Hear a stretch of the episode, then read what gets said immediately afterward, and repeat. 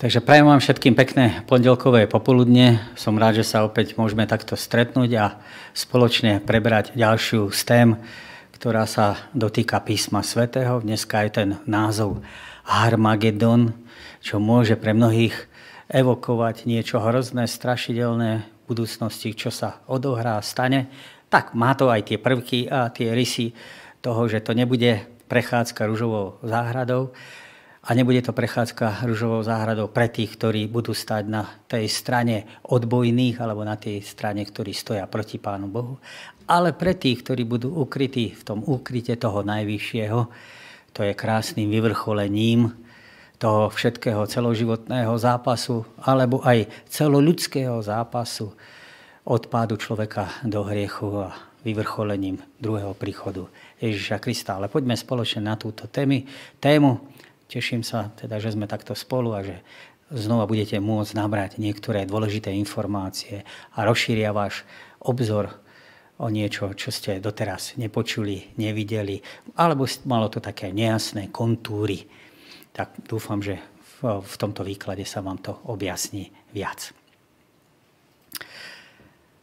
Šiestý, teda aniel, vylial svoju čašu na veľkú rieku Eufrat jej voda vyschla, aby bola pripravená cesta kráľom od východu slnka. Videl som troch nečistých duchov, ako žaby vychádzať z tlamy draka, ako aj z tlamy šelmy a z úst falošného proroka. To sú duchovia démonov, ktorí robia znamenie.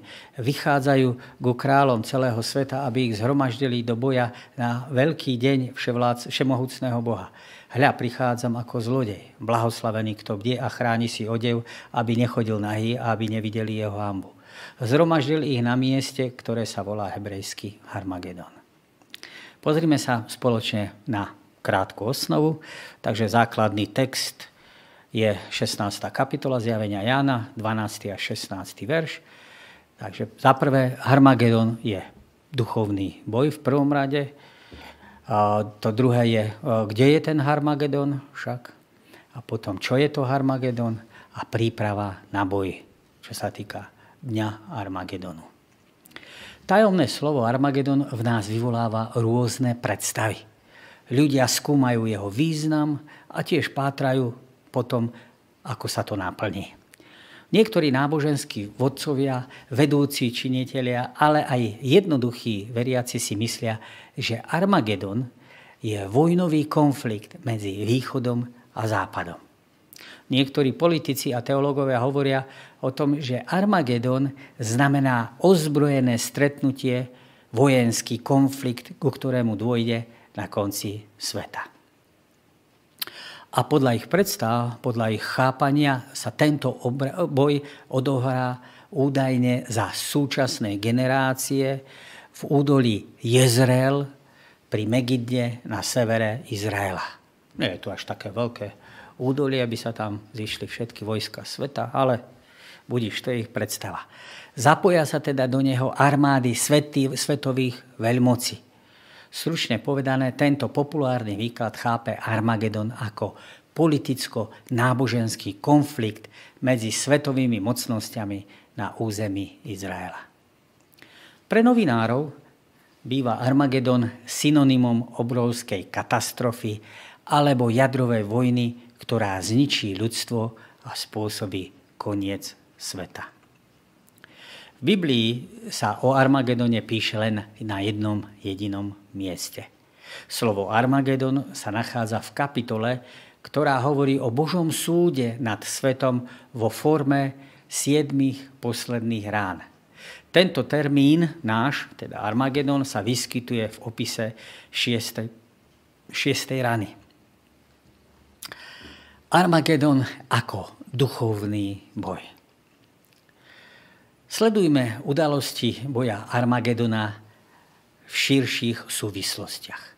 Biblia predpokladá, alebo presnejšie podané, Biblia predkladá koncept veľkého sporu medzi Kristom a Satanom. Medzi silami dobra a zla. Alebo ešte inak, medzi pravdou a zlom. A lžou, klamstvom. Dráma veľkého sporu sa začala s burou satana v nebi. Pádom človeka do hriechu sa preniesla na našu zem. Písmo predstavuje boj, boj medzi Bohom a Satanom, ktorý pokračuje medzi Kristovými nasledovníkmi a satanovými prívržencami. Satan sa snaží zničiť systém, princípy a podstatu Božieho kráľovstva. Nebojuje len proti samotnému Bohu, ale sústreduje svoju pozornosť proti jeho ľudu a taktiež je tam ten útok proti jeho zákonu. V písme svetom sa to o tom hovorí ako o vojne proti svetým, Daniel 7. kapitola, alebo 8. alebo 13. kapitolu, ktoré sme prebrali nedávno. Tieto slova nám chcú povedať, že sa jedná, alebo že ide o prenasledovanie Božej cirkvi. Inými slovami, ktorí v tom závere dejín budú stať na strane Božieho ľudu. Ten sús, záujem satanov prenasledovať ľudí alebo veriacich sa samozrejme sústreduje už od začiatku a obzvlášť od Golgoty, od uskutočnenia spásy a záchrany, kedy už videl, že proti Kristovi nič nezmôže, preto celú tú pozornosť zamerá proti Božiemu ľudu. Ale najväčší, uh, najväčšiu koncentráciu Božieho hnevu si zažijú tí pred koncom. Nie Božieho hnevu, satanského sústredenia sa, toho satanského hnevu proti tým, ktorí stoja na strane Pána Boha. Písmo však predstavuje Krista ako víťaza, ktorý svojou smrťou na Golgote dobil a raz a navždy zaistil víťazstvo. Ale týmto spor nekončí. Ak si dobre pamätáte, hovorili sme o tom, že v druhej svetovej vojne rozhodujúca bitka o Moskvu bola vybojované, hlavné mesto to mal aj Napoleon, ale vojna ešte neskončila.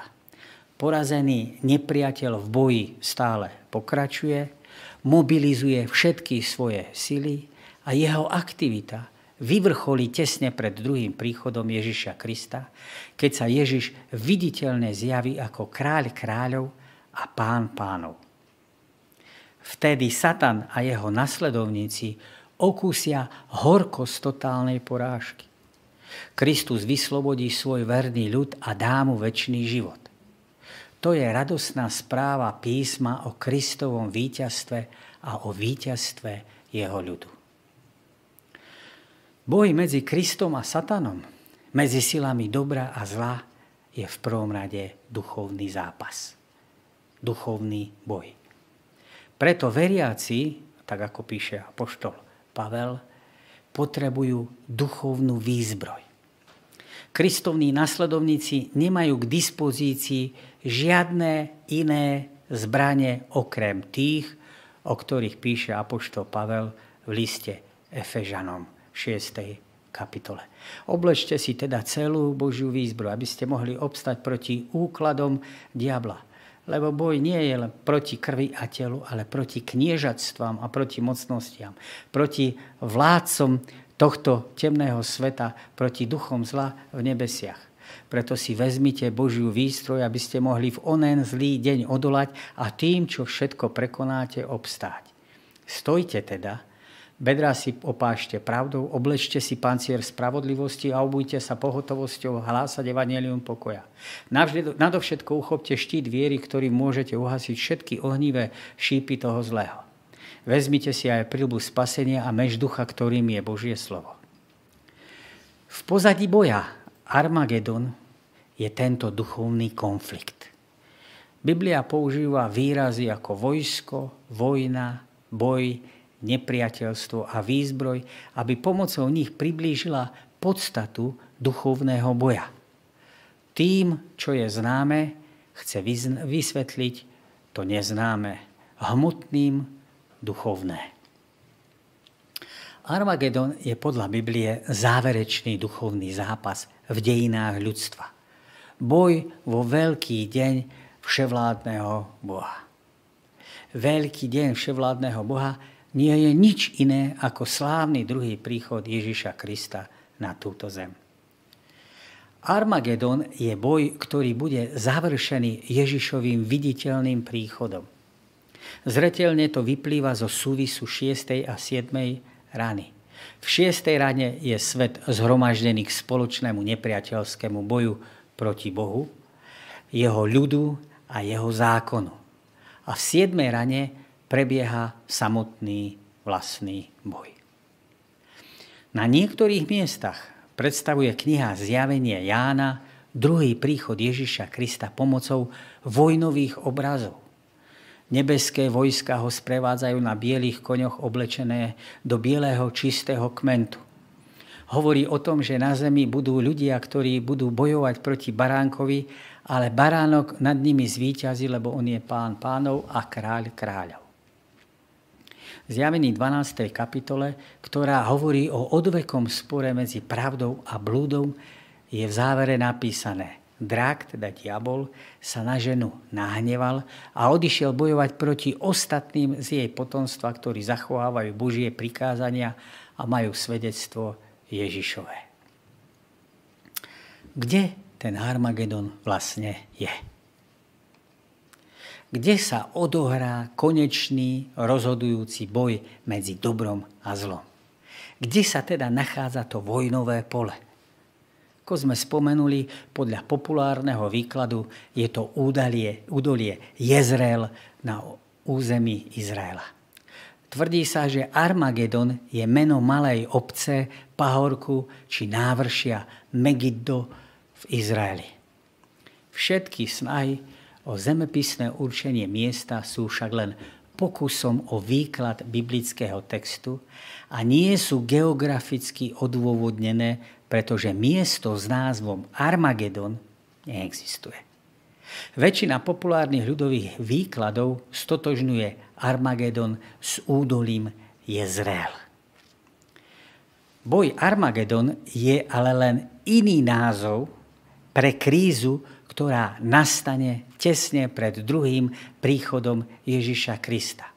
Keď sa Boží nepriatelia spoja v otvorenom boji proti Božiemu ľudu a zjavenej Božej vôli. Je to teda ďalšie označenie pre samotný druhý príchod pána Ježiša Krista. Z toho vyplýva, že Armagedon je celosvetový zápas, nie lokálny, geograficky, teda miestny, pretože aj druhý príchod Ježiša Krista je celosvetová udalosť. V zjavení 16.14 máme možnosť čítať, že duchovia démonov vyšli na kráľov celého sveta, aby ich zhromaždili do boja. V zornom uhle prorockého slova teda sa nejedná len o územie Izraela, ale jedná sa o celý svet. Čo je Armagedon?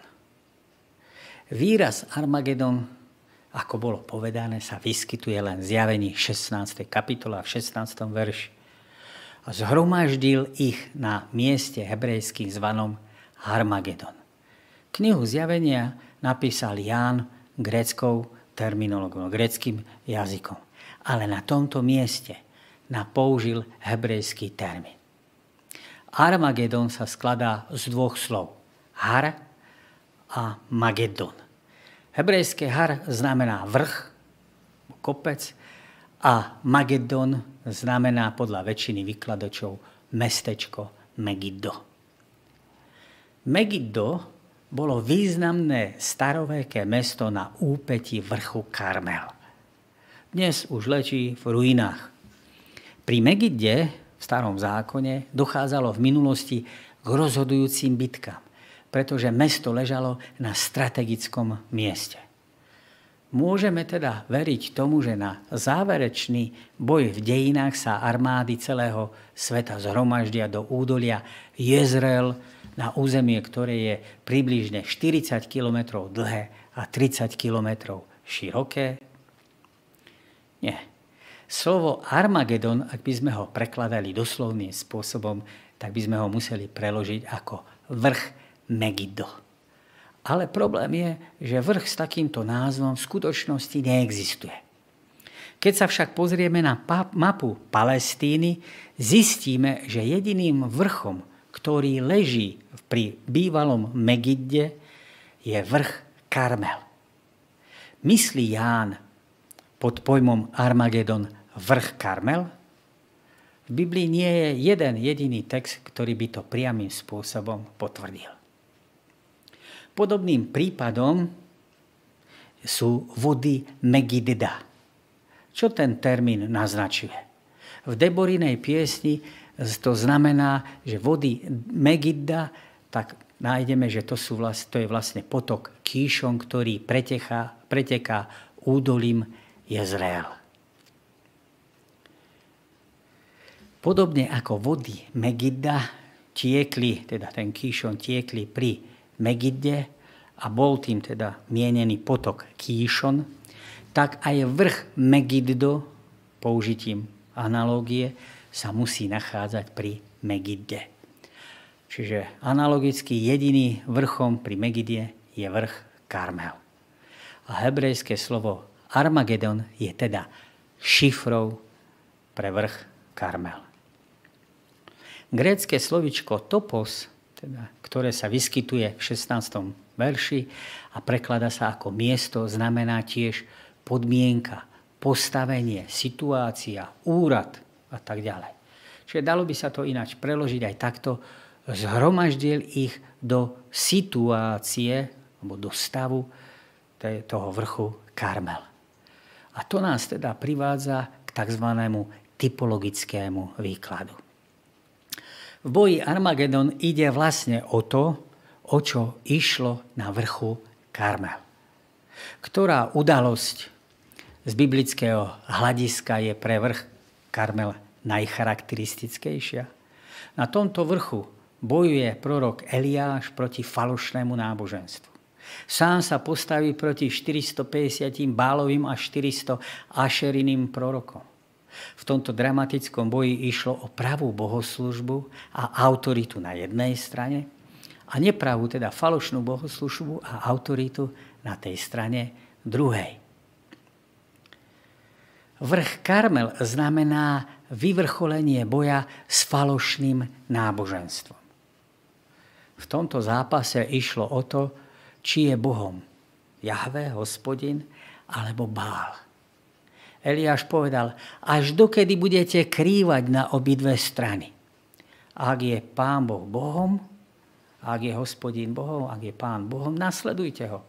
Ak je Bál Bohom, nasledujte toho. Museli sa rozhodnúť. A potom navrhol, aby ich vyskúšali tých bohov. A poznáte to, že tí bohovia sa nepriznali k tej zápalnej obeti, ale ten pravý boh zlízal aj obeť, aj oltár, aj vodu. Že? Keď to všetko skončilo, keď ten desivý prejav Božej moci všetko pohltil, ten oheň, prizerajúci reagovali takto. Padli na tváre a vyznávali, hospodin je Bohom, hospodin je Bohom. Základom každého falošného náboženstva je zásada, že človek sa môže spasiť vlastnými zásluhami. Podstatou sporu toho duchovného je teda otázkou pôvodcu spasenia. Spasí ma Boh v Kristovi, alebo sa môžem zachrániť sám vlastnými skutkami, svojim výkonom, askezou, púťami, odriekaním a tak ďalej. Eliáš je predobrazom Ježiša Krista. Na Karmeli prebehol Boží súd a ako za dní Eliáša nakoniec zahynuli všetci falošní proroci, podobne aj v boji Armagedonu, to je pri druhom príchode Ježiša Krista, zahynú všetci Boží nepriateľa. Armagedon, veľký deň vševládneho Boha, je dňom porážky draka, šelmy aj falošného proroka, ktorí sa nechali ovládnuť diabolským duchom. Armagedon je teda pre nich dňom súdu. Čo znamená vyschnutie Eufratu a kto sú králi od východu slnka v tom texte zjavenie 16.16. 16. Keďže slova ako Babylon, Baránok, Drák, Šelma, falošný prorok a Armagedon sú symboly, obrazy, šifry, je jasné, že aj Efrat, Eufrat bude symbolické označenie. Rieka Eufrat pretekala mestom Babylon. predstavovala zdroj jeho istoty a bezpečia. Podľa Herodota a Xenofonta perský kráľ Kýros v roku 539 pred našim letopočtom dobil Babylon tak, že Eufrat odklonil do umelého korita mimo Babylon.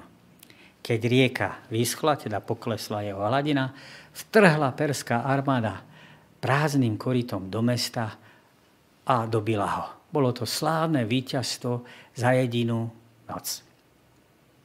Tieto skutočnosti nás znovu vedú k typologickému výkladu. Kýros je predobrazom Krista. To máme aj prorokov Izajašov 45. kapitole 1. a 2. verši. Kristus poráža tajomný duchovný Babylon. Zjavenie 17 až 19. Rieka, teda vody, symbolizuje v proroctve zástupy a národy. 17. kapitola 15. verš. Rieka Eufrat teda predstavuje ľudí, ktorí podporovali, poslúchali a ctili Babylon, ten falošný duchovný náboženský systém. Vyschnutie Eufratu predstavuje to, že predošlí ctitelia Babylonu sa teraz postavili proti svojim učiteľom a duchovným vodcom, ktorých učili lži. A desať rohov, ktoré si videl, a šelma znenávidia neviestku. Spustošia ju a obnažia. Budú jesť jej telo a spália ju ohňom. Kto sú králi od východu slnka? V dejinách to bol Kýros a jeho armáda, ktorá porazila Babylon a oslobodila Boží ľud. V prorockom význame je to prichádzajúci Kristus, kráľ kráľov a jeho anieli, ktorí ho sprevádzajú. Aká je teda príprava na boj na tento deň Armagedonu. Kto prežije Armagedon?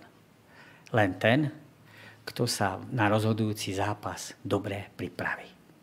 V čom spočíva príprava? Odpoveď nachádzame v základnom verši, kde Kristus hovorí Hľa, prichádzam ako zlodej. Blahoslavený, kto bdie a chráni si odev, aby nechodil nahý a aby nevideli jeho hambu. Pri druhom príchode Ježiša Krista bude veľa závislieť od toho, ako sa kto pripravil. Aká príprava, taký výsledok. Čo sa týka prípravu, môžete si pozrieť podobenstvo o desiatich pannách alebo podobenstvo o svadobnom ruchu. Matúš 25. kapitola alebo Matúš 22. kapitola. Preto Kristus hovorí, že šťastný je ten, kto bdie a stráži svoje rucho. Ako má strážiť svoje rucho? Znamená to, že si ho predtým musí obliecť. Ruchom nie je nič iné ako Kristova spravodlivosť alebo Boží charakter pripočítaný nám, hriešnikom. Človek, ktorý si obliekol Kristov spravodlivosť, to znamená, uveril, že Kristus za neho zomrel a prijalo do svojho srdca, Krista prirodzeným spôsobom miluje a poslúcha. Kristus sa mu stal v jeho živote všetkým. Taký človek prijal Ježiša Krista nielen za svojho spasiteľa, ale aj za svojho pána. Takýto človek každý deň s ním zotrváva v úzkom spojení. Nejde len o to, aby sme si Krista obliekli, ale aby, aby sme stále ostali oblečení, aby sme ten vzťah stále udržiavali. Podobne je to aj v manželstve. Nejde len o to, aby sa človek oženil alebo vydal, ale aby aj ostal ženatý alebo vydatá. Kristové rucho si musíme udržať čisté. Dnes je ten deň, kedy sa môžeme začať na to pripravovať. Čoskoro príde ten rozhodujúci okamih vrchu Karmel, duchovný boj Armagedonu. Výťazom bude ten, kto s Kristom žije už dnes. Bez víťazstva dnes nebude ani víťazstvo potom. Žiješ dnes s Kristom? Na ktorej strane budeš stáť v boji Armagedonu pri druhom príchode pána Ježiša? Povedzme si niekoľko dôležitých výkladových poznámok. Armagedon je nutné vykladať tak, aby hlavnou víťaznou postavou bol Kristus. To znamená, že výklad musí byť kristocentrický. Výklad musí byť zameraný na církev. To znamená, musí byť aj ekleziocentrický. Výraz Armagedon predstavuje konečné stretnutie Krista a jeho nasledovníkov s Antikristom a jeho stúpencami. Boh však vyslobodí svoj ľud. Výťazom je Kristus. Jeho ľud sa nemusí ničoho báť. Ak Boh za nás, kto proti nám? Nijaké stvorenie, o čokoľvek, nás nemôže odlúčiť od lásky Božej. Za druhé, uvedomme si, že kniha Zjavenie je knihou mnohých symbolov, obrazov. Za týmito obrazmi a symbolmi stoja konkrétne skutočnosti. Napríklad za symbolom baránka sa neskrýva zviera, ale Kristus, ktorý sa na Golgote obetoval za človeka. Termín Babylon neoznačuje trosky starodávneho slávneho mesta, ale falošný náboženský systém. Aj keď sú udalosti Armagedonu opisované obrazným jazykom, neznamená to, že je to len neviditeľný a symbolický boj. Tak ako udalosti vrchu Karmel boli skúšľuje svoj ľud, na druhej strane Satan sústreduje svojich nasledovníkov. A nie je ich málo. Je napísané, že celá zem sa s obdivom pozerala za šelmo. Diabolskí duchovia, okultizmus, špiritizmus pripravujú svet na konečný boj proti Bohu. Drak, teda satana, pohánstvo, šelma, nábožensko-politická mocnosť, ktorá bojuje proti Bohu a jeho ľudu a zákonu a falošný prorok cirkvi, ktoré boli predtým verné Bohu, ale časom odpadli od pravej podstaty Evanielia, sa poddali satanovmu vplyvu a bojujú v závere dejín proti Bohu a jeho ľudu. Diabolskí duchovia pripravujú národy na rozhodujúci okamih, aký nastal na vrchu Karmel. Ježiš je nazvaný kráľom kráľov. Kráľmi sú v texte nepriamo označení anieli, ktorí s ním prichádzajú. Neprekvapuje nás to, pretože dokonca u všetkých vykúpených, o všetkých vykúpených je napísané, že v Božom kráľovstve budú kráľmi a kňazmi. A že už teraz nimi sú. Za šiesté, čo je to typológia? Typológia je výklad písma, ktorý sa zakladá na vzťahu medzi typom a antitypom. Slovo anti predložka anti znamená tiež na miesto, nie len proti. Ide o to, na, mieste typu sa, na miesto typu sa dá antityp. Typom môže byť osoba, miesto, udalosť alebo inštitúcia, ktorá je v Novej zmluve alebo neskoršom výklade zameraná na Krista. Ide o kristocentrický výklad. Na církev ide o ekleziocentrický výklad. Alebo na záverečné udalosti tohto sveta ide o eschatologický výklad. Antityp je významnejší a má hĺbší význam ako typ. A túto výkladovú metódu ako prvý použil sám Kristus, keď hovoril o sebe, že on je väčší ako Jonáš. Čiže Jonáš bol typ a Kristus bol antityp. Ježiš hovorí o sebe, že je väčší ako Šalamún. Šalamún bol typ, predobraz a antityp Kristus ako naplnenie. Alebo v Matúšovi 12.6, že Ježiš je väčší ako chrám. O typologickej štruktúre pri výklade písma môžeme hovoriť len vtedy, keď je tento vzťah daný v samotnom texte starej zmluvy alebo naznačený neskorším písateľom. Nie je možné svojvoľne podľa vlastného názoru označiť za typológiu ktorékoľvek miesto v písme. Čiže samotné písmo tie veci musí hovoriť. Takže ak pán Ježiš hovorí, že je väčší ako Šalamún alebo ako Jonáš, je tu niekto väčší ako Jonáš, tak on sám to určí. Ten text to musí určiť. Aké sú pre nás praktické dôsledky? Boj Armagedonu sa týka každého človeka. Každý z nás sa musí postaviť buď na jednu, alebo na druhú stranu. Či sa toho dožije, alebo sa toho nedožije. Neexistuje žiadna neutrálna pozícia. Veľký spor vekov speje ku svojmu vyvrcholeniu. Svojim životným postojom a nasmerovaním sa každý z nás dnes radí do niektorej skupiny. Boh ukončí smutné dejiny tohto sveta a otvorí novú svetlú kapitolu. Výťazom bude Kristus, ktorý už zvíťazil na Golgotskom kríži. Záverečného boja sa nemusíme báť, ani mať z neho strach. Naopak, Pán Boh nás pozbudzuje, aby sme vytrvali až do konca a nebáli sa toho, čo máme vytrpieť. V záverečnom boji Armagedonu obstojí každý, kto sa pevne drží Krista a vytrvá až do konca. Najdôležitejšie v našom živote je, aby sme pestovali neoblobnú dôveru, dôveru v Boha a dbali na Jeho slovo. Takže ďakujem vám za pozornosť. A vzhľadom na to, že sme uzavreli to naše štúdium písma svätého tých základných biblických pravdách, tak v najbližšom období budeme pokračovať ďalej po kratšej pauze a príprave niektorých prednášok. Znova sa vám ozvem, pošlem vám SMS-ky, ale čakajte teda s tým, že budeme pokračovať znova s niektorými témami písma svätého. Teším sa na vás, do počutia a dovidenia.